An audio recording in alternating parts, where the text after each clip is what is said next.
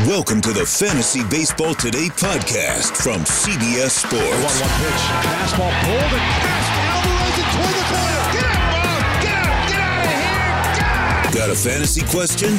Email fantasybaseball at cbsi.com. Get ready to win your league. Where fantasy becomes reality. Now, here's Adam, Scott, Heath, and Chris. Adam Aizer and Scott White here after dark. It is 11:36 p.m. Eastern. I'm not.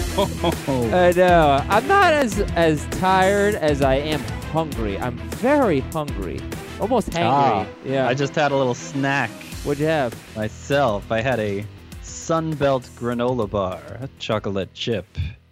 I just. Very tasty. I'm all about the kind bar, peanut butter and dark chocolate Mm, every morning.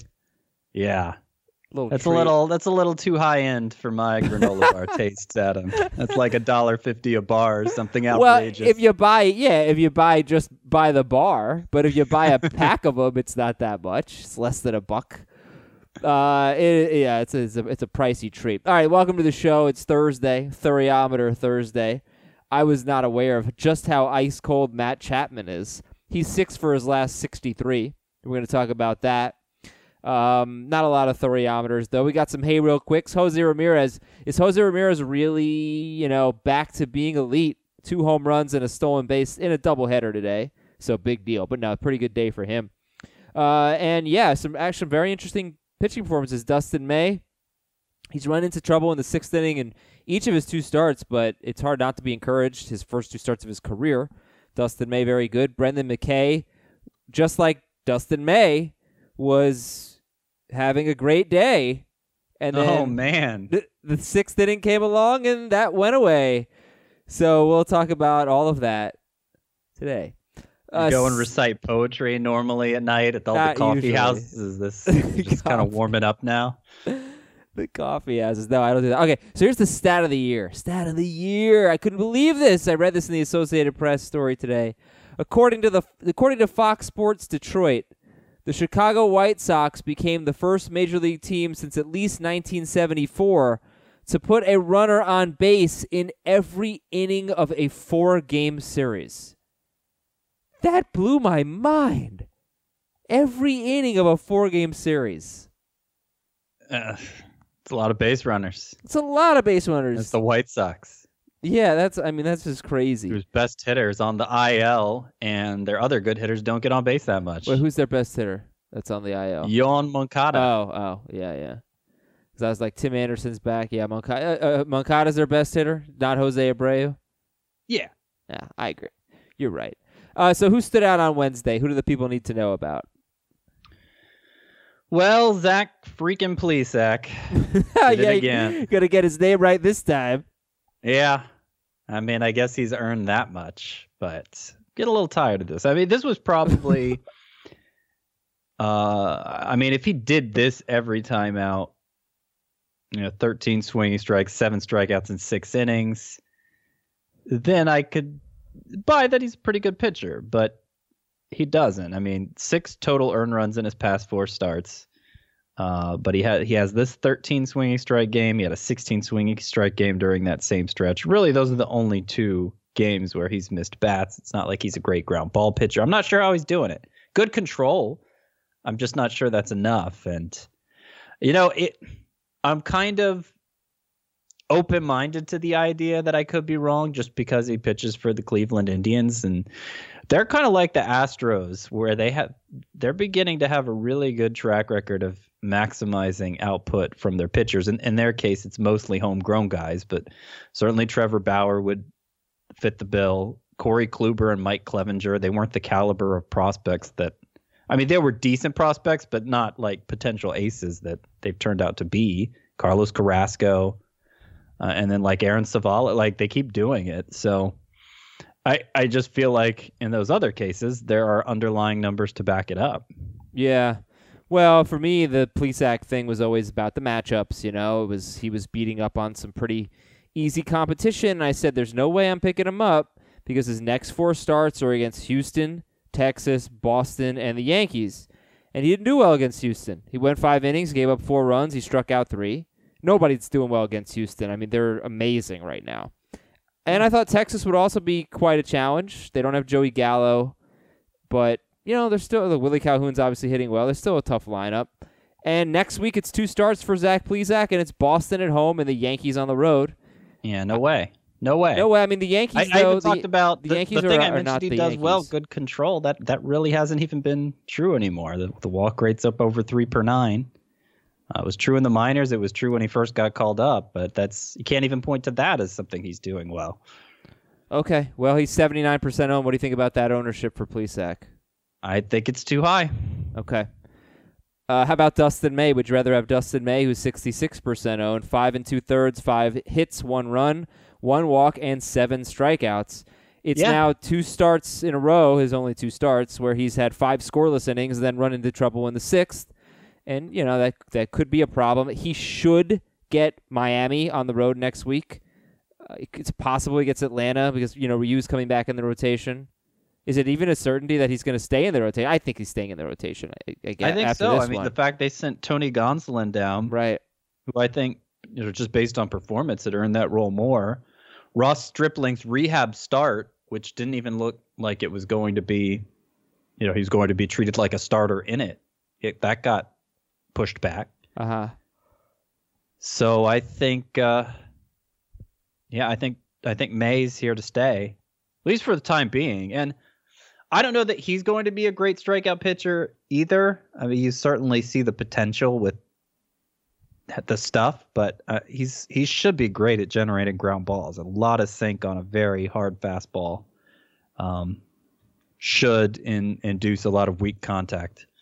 Yeah, I mean, you look at like his arsenal, just uh, the pitch data from um, his last start: sixty-two percent sinkers, twenty-six percent cutters, nine percent curveball, three percent changeup. That's not, you know, mostly sinkers and cutters. That's not the type of arsenal that says to me he's going to strike a lot of guys out. So you know, it does say he's going to get a lot of ground balls, as Scott mentioned. But Yeah. uh, the strikeouts were really impressive today, and it's not much of an arsenal, right? I mean, it's it's I don't know what his pitch breakdown was today, and I don't know if you have that, but it's based on his first start, eighty five percent, eighty six, eh, more like eighty seven percent of his pitches were sinkers and cutters. That that could be a guy who runs into trouble third time through the order, but at the very least, it's worth seeing where this goes.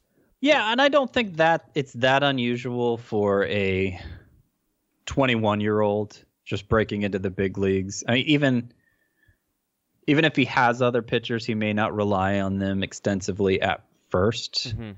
Um, and it was a lot of the same today in terms of that pitching breakdown. So Okay. yeah, I mean, I I think one one thing that influences this too. I mean, the Dodgers front office. I I trust them for talent evaluation as much as just about any. And uh, apparently, at the trade deadline, May and Gavin Lux were both untouchable. Gavin Lux, I understand. May, well, I mean, he was considered their best pitching prospect, but clearly they valued him on that same level because they haven't always valued some of the prospects that uh, ranked highly in the past, and Mhm. and they were mostly proven right about those. I, I just want to add one thing. It's not like he really went out and struggled in the sixth inning. He faced three hitters, Dustin May. He faced the heart of the Dodgers of the Cardinals order. Goldschmidt grounded out, Ozuna homered, and DeJong flied out. So it's not like, you know, he left with a bunch of runners on and the bullpen bailed him out. No, he just gave up a solo home run. So pretty good start for Dustin May. All right, let me see if I have any standouts here. Ian Happ is a standout to me. Since being called up, he's only like 10 or 12% owned or something. Uh, Ian Happ, and it makes sense. He started five straight games before they traded for Castellanos, and since then hadn't started at all until today when they put Ian Happ at second base. And he's got six walks to six strikeouts. He hit a grand slam today, batting over 300. Obviously, it's small, but six walks and six strikeouts is really encouraging for Ian Happ. And David Bote, I think I think they can stand to take him out of the lineup. after the Castellanos trade, sorry, Scott, after the Castellanos trade, Joe Maddon said, like, basically, I don't care about hurting guys' feelings anymore. It's winning time. You've got to perform. So, interested to see where this goes with Ian Happ. Yes. It's not just Bote, it's it's Tony Kemp. Yep. But the fact that they sent Robel Garcia back down, I mean, second base is, is basically unclaimed. I think they're waiting for somebody to step up, and it could be Happ. I mean, there was plenty of enthusiasm for Happ entering last year, and he encountered what would it be wrong to call growing pains?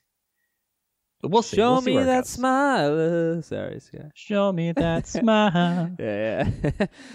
uh, all right, all right. We'll see. Yeah, he's widely available. I'm actually going to look for him right now in one league that I'm in, pretty deep league, just see maybe if I want to put a little claim in for him. little claimsy. Little, uh, yeah, yeah, he- Yeah. yeah. I could use him. I need an outfielder. He's outfield eligible.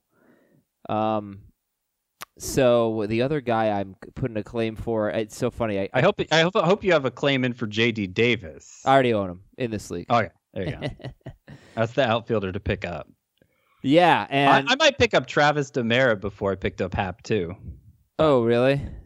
It's not really. I might be a little crazy. No, you know the guy that I'm picking up over Happ is Aristides Aquino. Oh yeah, Yeah, the Punisher. Yeah, we talked about Oh, him the today. Punisher. Is that his nickname? Yeah, it's his nickname. okay. Yeah. He hit a lot of home runs at AAA. It's Reds outfielder, Yep. by the way. Mm-hmm. I'm I'm hoping that nobody picks up on him because uh, he didn't play today on on Wednesday.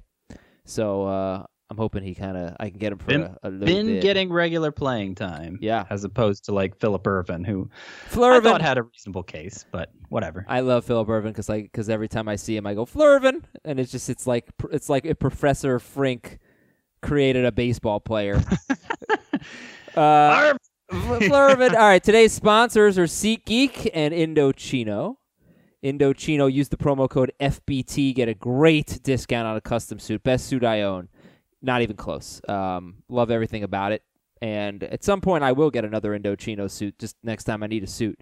Uh, and if you're getting like married or anything, you want to get your wedding party outfitted, Indochino.com, promo code FBT. It's awesome. SeatGeek, the promo code is fantasy. For 10 bucks off your first SeatGeek purchase, you know I use SeatGeek all the time. I've been on the SeatGeek app all freaking day today looking at tickets uh, for uh, Miami UF football game, considering going to that one. And uh, I'm going to be monitoring that on SeatGeek. We got a couple games in progress. Zac Gallen, last I saw, was doing quite well. Uh, he had five scoreless innings against the Phillies. He's now on the Diamondbacks, as you recall. And the Red Sox and Royals are currently in a weather delay in the 10th inning, but Eduardo Rodriguez had a bad start, so we will talk about him. Let's take a quick break here. And when we come back, we got some news and notes and the thermometer. We'll be right back on Fantasy Baseball today. Take your business further with the smart and flexible American Express Business Gold Card. You can earn four times points on your top two eligible spending categories every month, like transit, U.S. restaurants, and gas stations. That's the powerful backing of American Express. Four times points on up to $150,000 in purchases per year. Terms apply. Learn more at americanexpress.com slash business gold card. Well, Christian Yelich, you can't be better than Mike Trout if you're not playing. He sat again with a back issue. He could be back as early as Thursday, but uh, yeah, a day to day we'll call it right now for Yelich. Corey Kluber could throw about 50 pitches in a rehab start today. And what is your uh, expectation for Corey Kluber? We'll remind people he wasn't really having that great of a year. Yeah, but it was a month. You know, a lot Yeah, of a lot yeah. of good pitchers weren't having a good April, and they've mostly all gotten back on track now, right? I I don't that that means nothing to me. I mean, we it, it's it's virtually meaningless. Maybe he's bad now, but we have no not enough evidence to say so. I'm excited about the return of Kluber. Uh, it may only be two rehab starts. I had read. Because you know, obviously as established as he is, they trust him to kind of rehab on the go. Mm-hmm.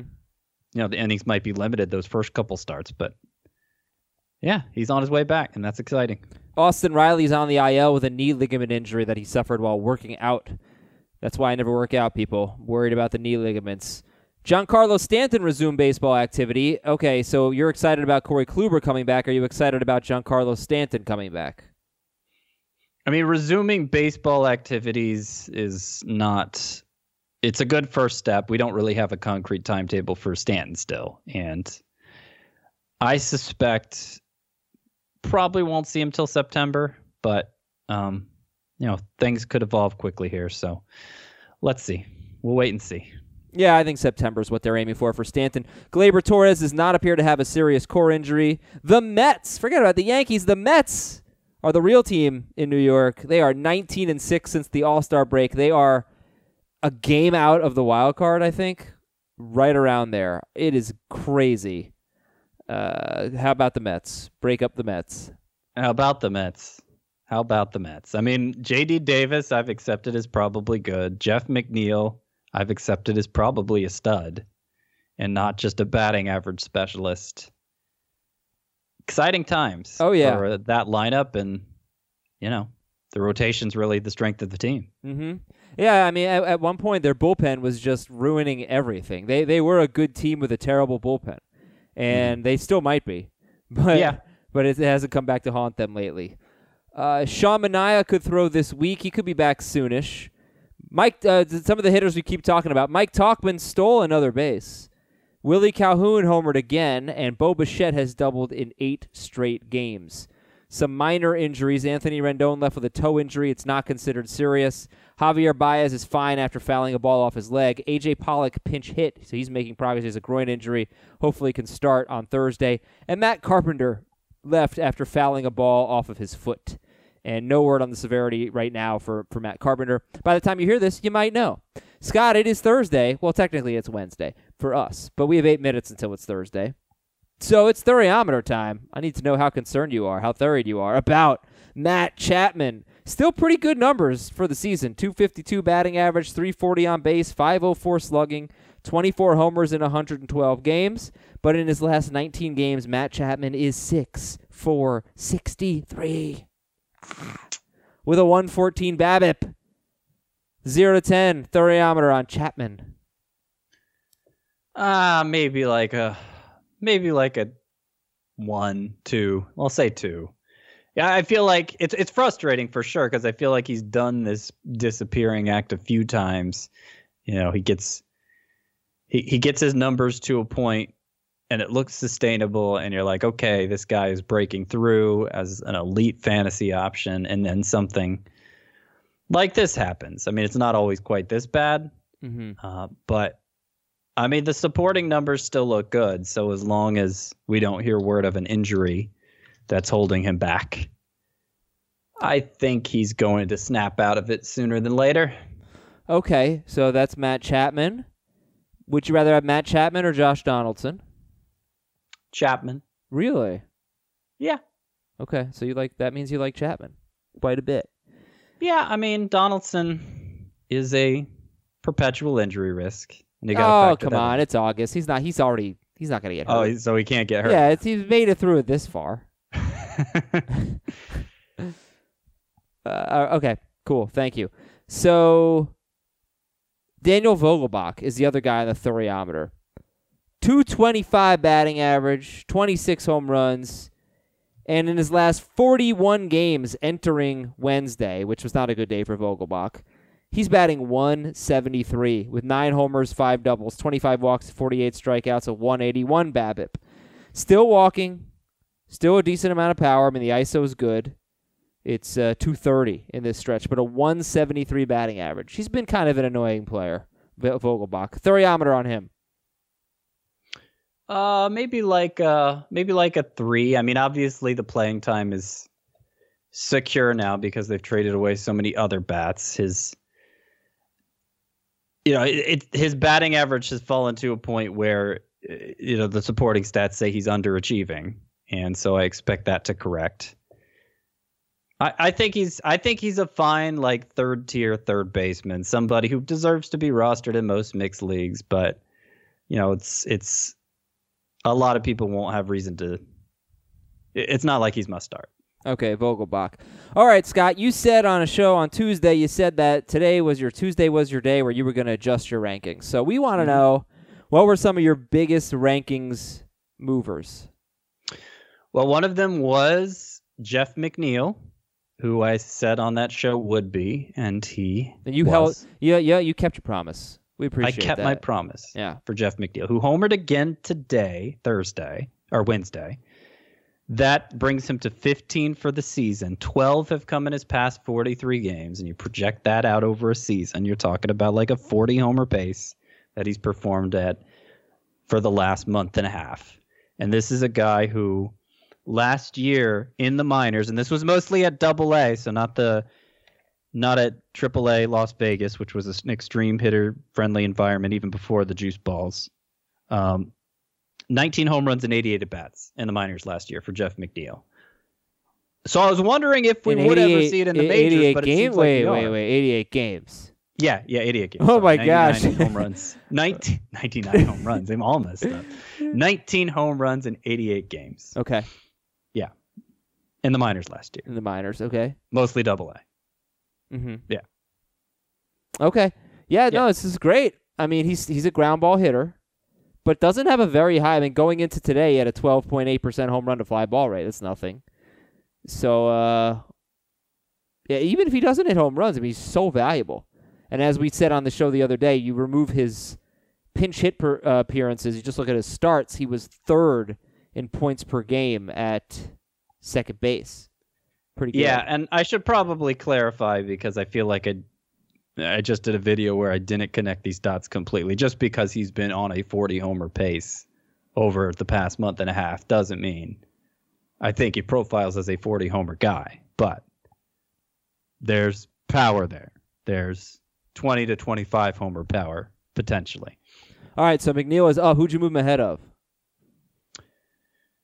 I moved him ahead of Gleyber Torres and Yoel Moncada. I guess that was easy because they're injured. Lourdes Gurriel, um, Keston Hiura,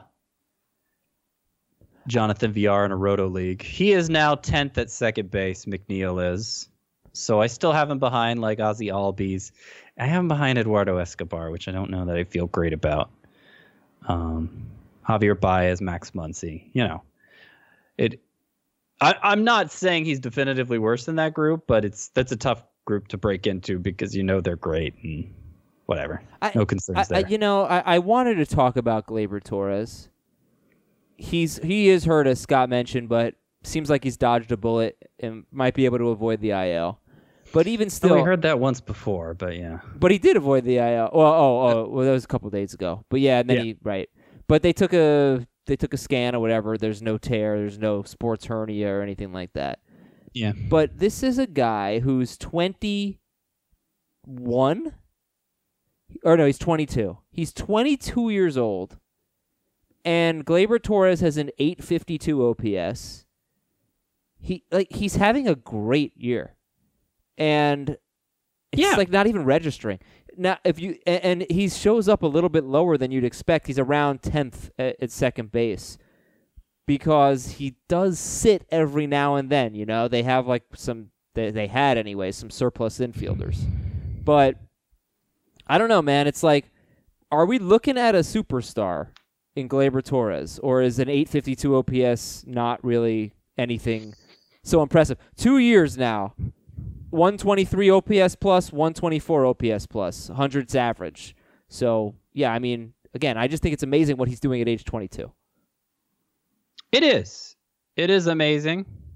I'm amazed. Good. Uh, he could be a superstar. It's too early to say, and it's you know we're I, I'm still kind of having to recalibrate what superstar numbers look like yeah. in this environment. But nothing that he's doing this year looks especially unsustainable. I mean, he's cut down his strikeout rate from his rookie season. His BABIP's just a little over 300. Uh, solid line drive rate, solid fly ball rate. It looks like a good player, look good hitter. All right. Who else is a big mover, up or down in your rankings? Sorry I didn't stall enough for your yawn. yeah.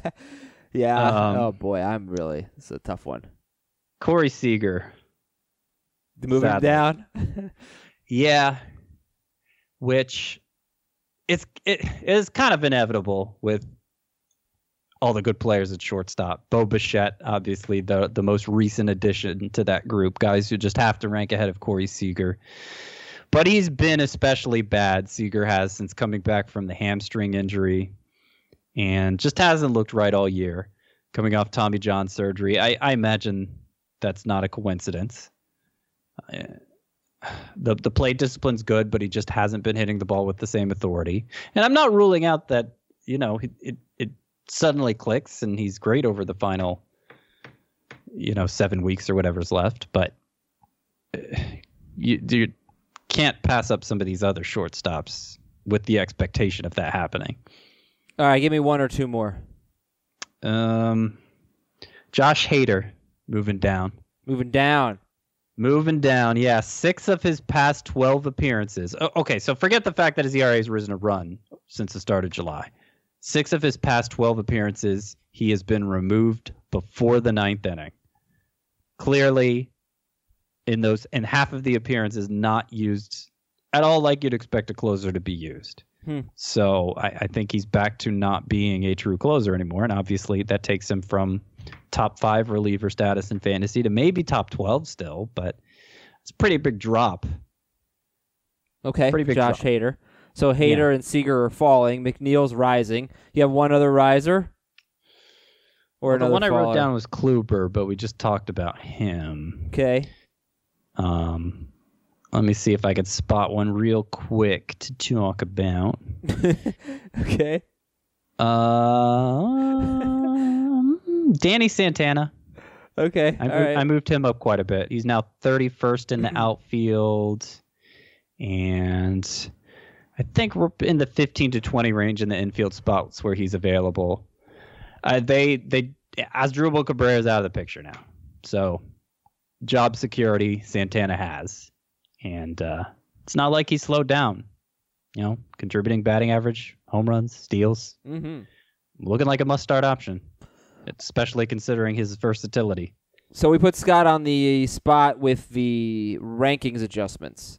Now let's get Scott on the spot for some prospects. We want to know the prospects to stash right now, the guys that could be coming up for your stretch run. We'll tell you about them after this quick break on Fantasy Baseball today. Live Nation presents Concert Week. From now through May 14th, get $25 tickets to over 5,000 summer shows. That's up to 75% off a summer full of your favorite artists like 21 Savage, Alanis Morissette, Cage the Elephant, Janet Jackson, Meghan Trainor, Peso Pluma, Sean Paul, Sum 41, and many more for way less. Grab your tickets now through May 14th to see all of the artists you love all summer long for just $25 each. Visit livenation.com slash concert week to buy now. That's livenation.com slash concert week to buy now. Scott, before we uh, talk about the prospects, well, before we get your list, uh, we have a couple questions about prospects. This comes from Temple Friend. Hey, Max and Noodles. I don't know who, who which one do you want to be? Uh, Noodles sounds like so much more fun. Okay, I'll be to the max. Uh, Dynasty League question: Would you drop Victor Robles to pick up Luis Robert? In a dynasty league? Yeah. Oh, hmm. That is man. That's that's kind of difficult, actually. I, I think I I think as excited as you were about own, rostering Victor Robles in a dynasty league prior to this season, and presumably over the past few seasons, it would be kind of silly to pull the plug on him now. But Robert looks like a very, very exciting prospect. I, Yeah. I, I just got to feel like there's someone else you could drop for Robert. Like, first of all, I mean, how the fact Robert's even available in the dynasty. What kind of dynasty league is this that you can even pick him up? This is ridiculous. Yeah, that's a good point. Yeah, it's a good point. I don't know what what that's all about. Uh, yeah. By the way, this is Once Upon a Time in in America. That would be Max and Doodles. Never seen it. Uh, this question from Jim: Who do you think will be up first, and who do you think will be, will be better this year and next year? Gavin Lux or Kyle Tucker? You know, I'm actually writing the latest prospects report now, and I have my five on the verge, which are the five I think are the most worth stashing. And Kyle Tucker's been at the top of that list for several weeks now. I'm actually moving Gavin Lux to the top of that list for this week because the oblique injury to Alex Verdugo, obviously Gavin Lux didn't get called up. That wasn't the move. The Dodgers made in response to that, but it does clear a path for Lux for several weeks, most likely because now, I mean, it already looked like there was an avenue there just because the Dodgers decided they weren't going to play Joc Pederson at first base anymore. He was kind of struggling. They could move him out of the lineup to make room for Lux, shifting Muncy over to first base. Obviously, Lux takes over at second. But now they don't even have to do that. They can have Peterson and Lux in the lineup without benching anybody of significance. And the, I mean, Lux is still batting 450 at AAA. It's ridiculous. wow. It, like even strikeout to walk rate. Um, you know, tons of power. Uh, his bat speed is so good. And obviously the Dodgers like this isn't a situation like the White Sox with Luis Robert where they're just, you know, playing the financial game because they're not playing for anything. Anyway, the Dodgers lost the last two World Series and are trying to get back there and win it. Lux could be a big part of that. Mm-hmm. So I I think it's you know, I'm kind of going off on a tangent here, but I, I think there's a better case to be made for Lux getting called up right now than Tucker. Long term, eh, it kind of feels like a coin flip, but you know, I, I think I'd lean Lux right now.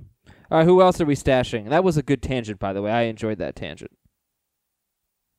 Who else are we stashing? Yeah. Yes. Um, I am also stashing. So Tucker's second on the list. Luis Robert is third, though. Uh, I would put the chances of him getting called up this year at less likely than not. Huh? Less than You know what fifty percent chance. Probably won't get called up this year, but there's a chance, and it could be huge, and whatever. Justus Sheffield, we still don't know who's going to take Mike Leake's place in the rotation because the Mariners had a lot of off days. They haven't needed a fifth starter, but he he had another dandy at Double A, 149 ERA down there, and less than two walks per nine in his 10 starts for Double A. So the control issue, he seems to have whipped that. Justus Sheffield. Jo Adell of Whipped the Angels that. joins my five on the verge. Yeah. Kind of like Robert in that I'm not necessarily expecting him to get called up this year, but the impact could be considerable if he is. He just got moved to AAA. He's a top 10 prospect on basically everybody's list. Um, and I'll throw a couple more names at you. Jesus Luzardo made his first start of his second rehab stint. Looked terrific in two innings. Several more rehab starts in front of him, probably. But there's a chance he's still an impact pitcher in September.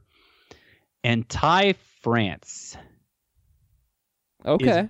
basically Ty Cobb right now, 391, leads all minor league hitters above rookie ball, and that he also has 26 home runs, like low strikeout rate, like just amazing, amazing production from a 25 year old non prospect.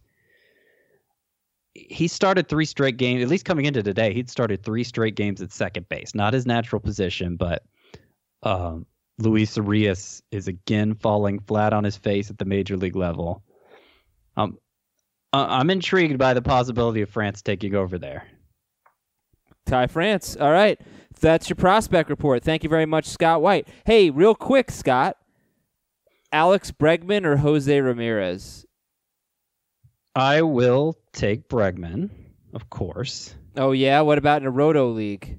Yeah, I'm still taking Bregman, who his numbers are pretty great as it is, but I feel like is to bring that batting average up to close out the season. Yeah, yeah, we've been saying that. He's only batting 270, 27 home runs for Bregman, 67 RBIs. Feels a little low to me. 82 runs scored and four steals. Jose Ramirez, uh, yeah, big day for him. Uh, He had been slumping though. He had gone seven games without a walk, which was weird, uh, or a home run. 192. Like I, I did that, you know, celebration when his OPS got over 700 or whatever it was, and then you know he got up to like 750 ish and then a 192 slump over seven days with seven games without a walk. Very surprising, but huge day today for Jose Ramirez.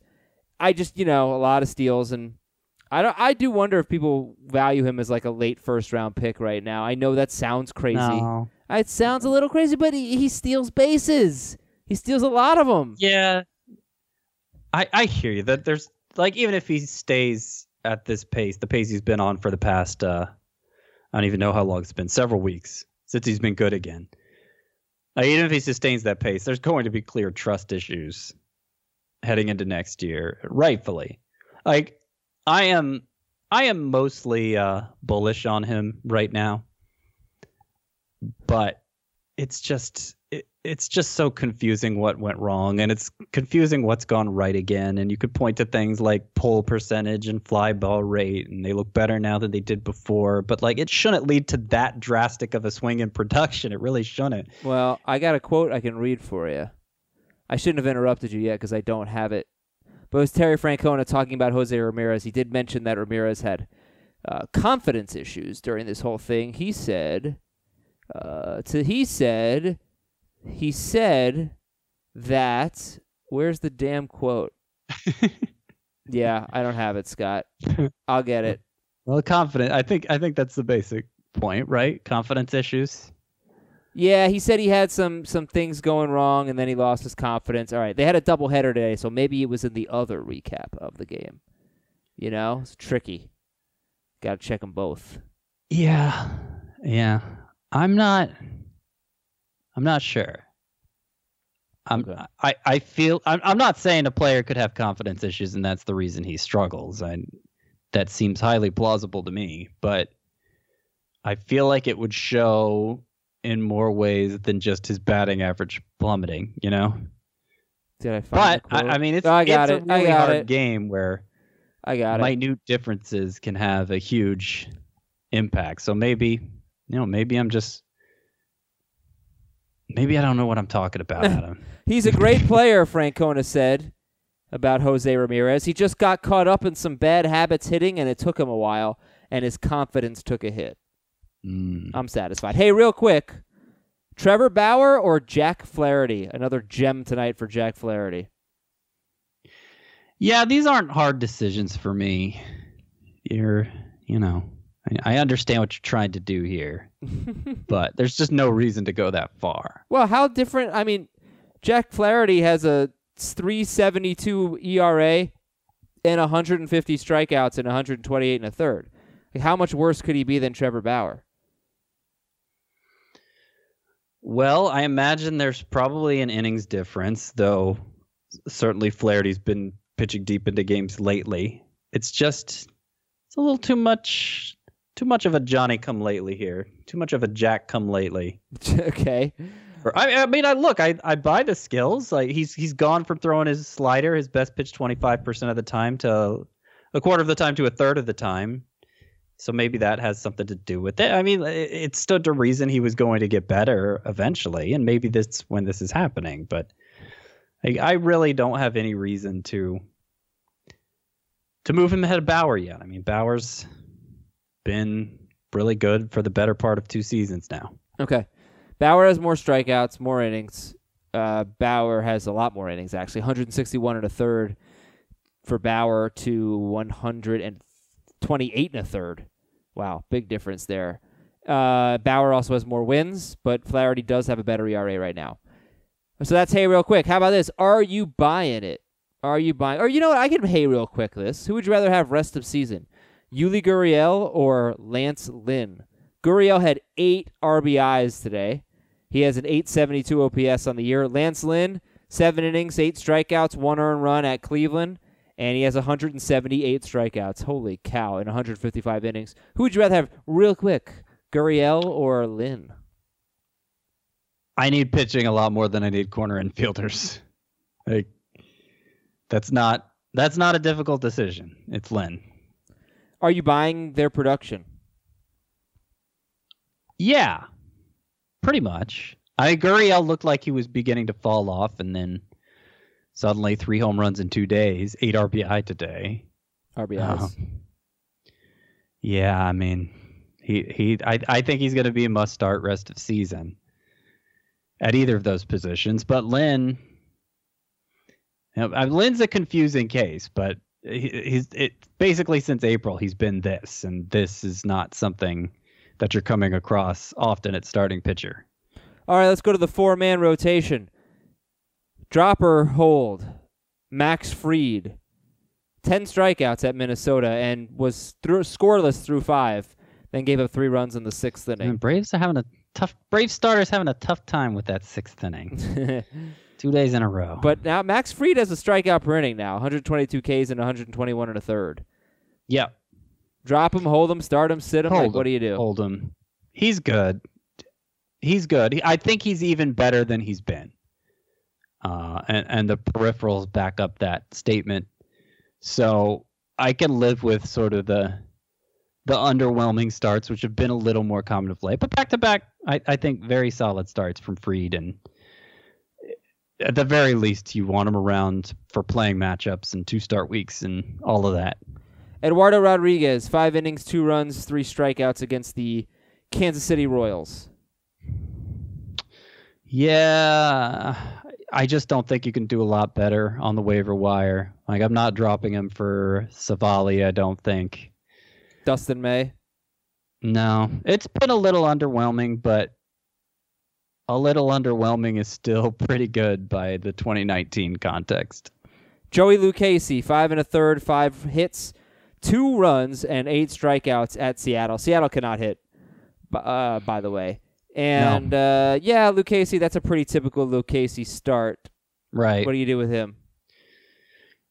He's kind of, I guess, a poor man's Eduardo Rodriguez. Uh, and a, a lot of that's because he pitches for the Padres and not the Red Sox. But yeah, this is now what four starts in five of less than six innings, and Yeah. just. I mean, I don't know. The ratios aren't quite good enough for him to get away with. Like, I don't know. I don't know. He's not that good, but he might be the best you can do in some situations. Okay.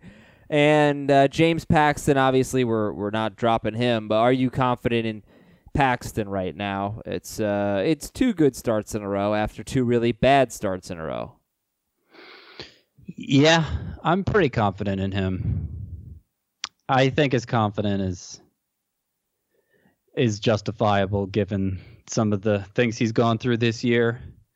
But the stuff has looked good throughout. There's been some questions whether he's been pitching through injury or not. I think uh, I I think I'd be confident running him out there after the way these last two starts have gone. Well, it's just so strange how bad he's been in the first inning. So you just hope he can make an adjustment there. He's got two starts next week. James Paxton has Baltimore and Cleveland. I mean, I know how I feel about Paxton now. I'm going to start him every time he takes the ball, unless like he's just terrible for two straight starts or something. But obviously, I'm going to start him. I, I'm curious how I'm going to feel about him next season because I, I do still think there's a possibility that he degroms and break and like really breaks out and puts it all together because his strikeout rate is just through the roof, and his walk to strikeout rate is- is through the roof.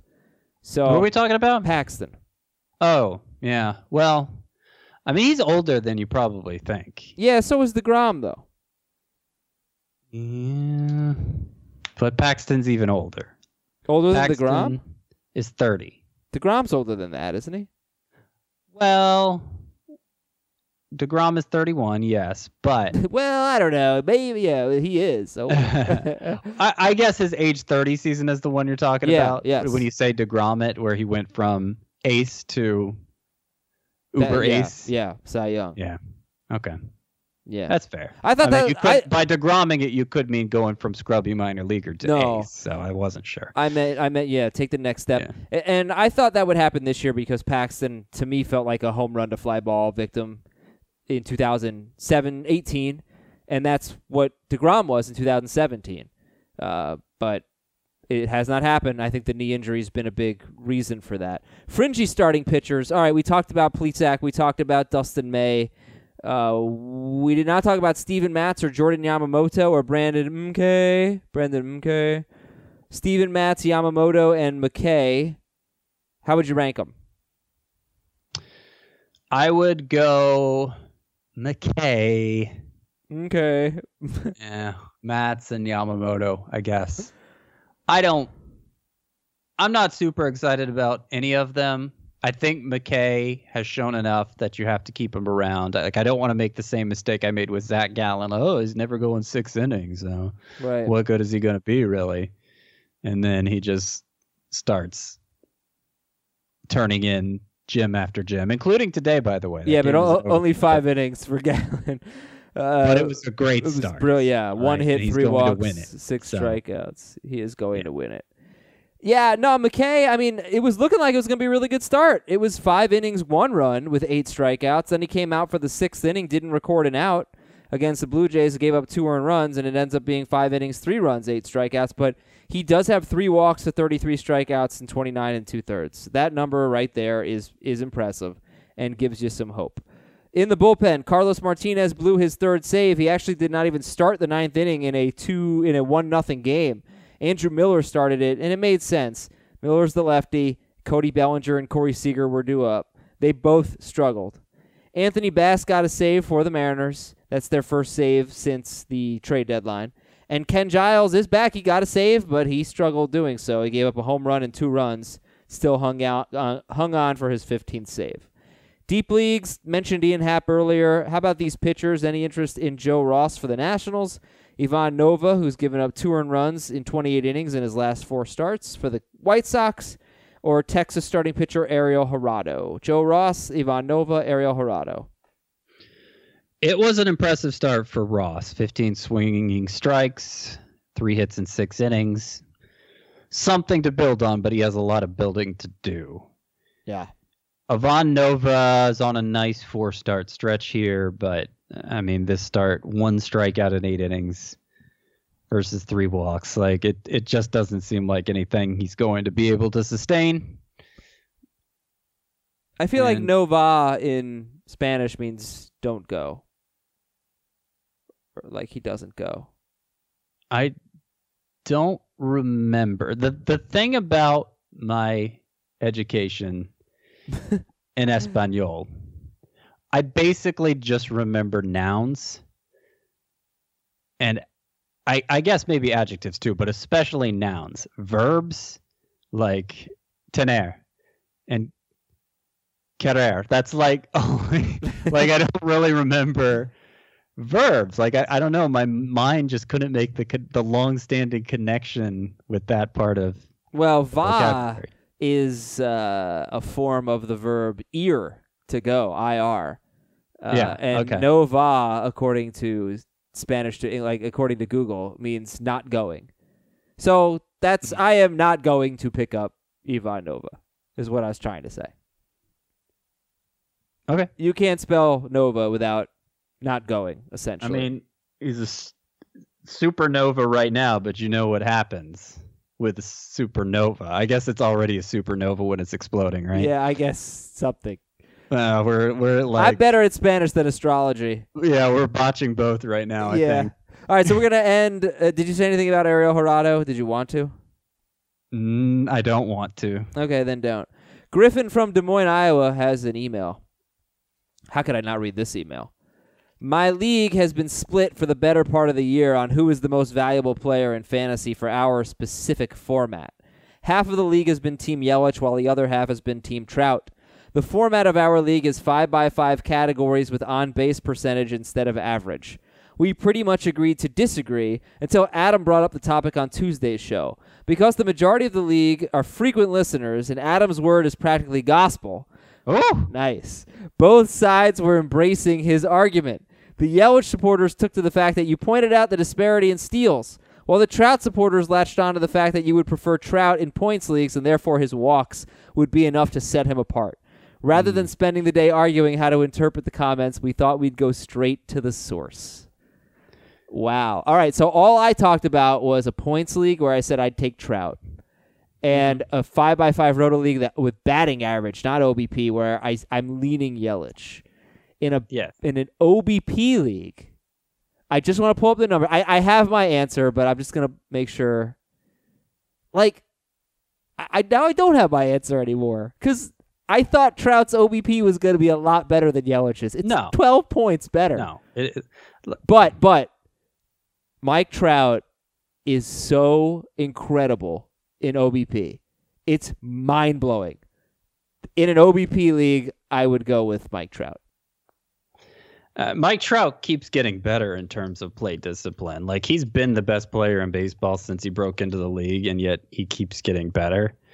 But I, I think the mistake maybe those in this league are making is the same mistake people always make when they decide to take somebody over Trout at the start of the new year. Like if the if the question is who is better who has been better in 2019, who will end up being better in 2019? The the answer is for all formats, Yelich. No, I- had no, an that's, amazing year. That's not. But what's amazing about that, Scott, is that going into tonight's game, he's only four and a half fantasy points better than Mike Trout.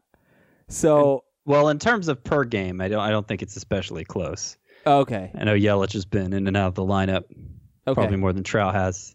all right, think Trout's fair. been pretty healthy this year. Um, but yeah, like it's it's Yelich. Yeah, yeah, he's yeah, he's gonna he's probably gonna win MVP twice in a row. I mean, But maybe this Bellinger is just it, like but- Mike Trout doing typical Trout things, and this is Yelich having this historic season. it's that two in a even row. even coming off an MVP season, nobody saw this coming. no, but it, but maybe we should. I mean, he's he's so good. He's he's he's very good. he's he running. is the second. He is my pick to be the second best player in fantasy next year. Yeah, you you know steals are tricky because as I had mentioned before, in a roto league, a batting average roto league, I bid pretty heavily on Mike Trout and Jose Altuve, and I thought, you know, I'm gonna be pretty good in steals. And they, I don't even think they've combined for 15 steals this year. Uh, Yelich is more of a fly ball hitter now than ever before, and it's not even close. He has a 37.4% fly ball rate. Last year it was 23.5. In his career it's 22%. So that gives me, you know, hope that he can keep on being a superstar. I, I think that, uh, you know, what I just said about steals is an argument against Yelich because, look, Yelich has 14 more steals than Trout right now. Would it surprise me next year if Trout had more?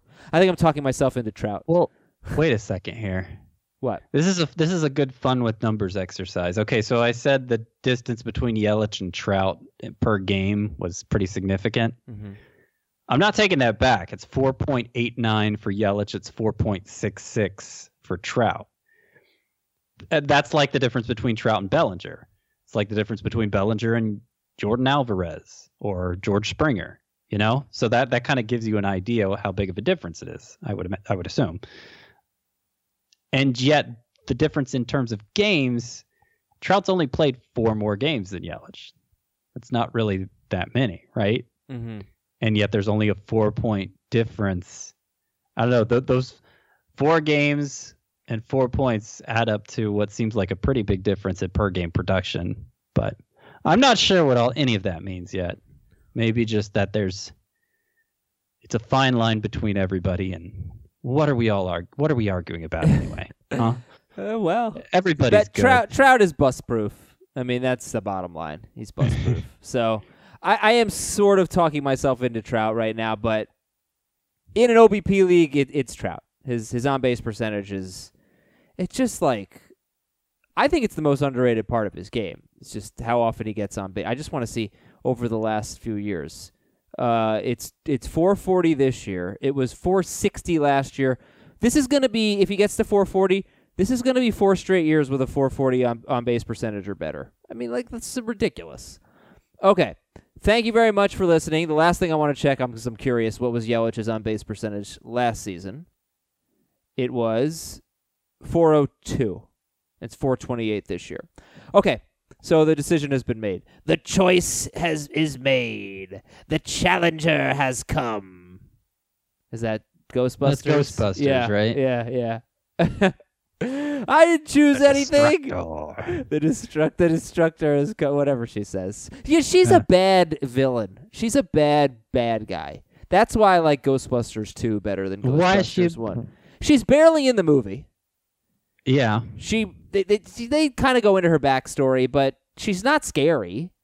I mean, There's the, Ghostbusters what is, the- overrated. What is the central conflict of Ghostbusters? It's not. It's not that as much as it's them trying to be seen as credible, and she is the instrument for making them credible. it's an That's overrated really movie. the conflict. It's an overrated movie. oh come on! It's good. and It's Ghostbusters 2 is better. no. Better bad Ridiculous. guy, more Th- this fun. Is, I better agree with a lot of your opinions people give you crap for, but this is one I cannot abide. Ghostbusters is vastly superior to Ghostbusters 2. Most people would agree. And I'm sorry uh, to everybody who thinks my word is gospel. I probably just ruined it. and now maybe you should take Yelich. All right, we're, uh, we'll be, we're out of here. Scott's not going to be on the show on Friday. Chris and I will be on the show on Friday. Until then, we'll talk to you later here on Fantasy Baseball today.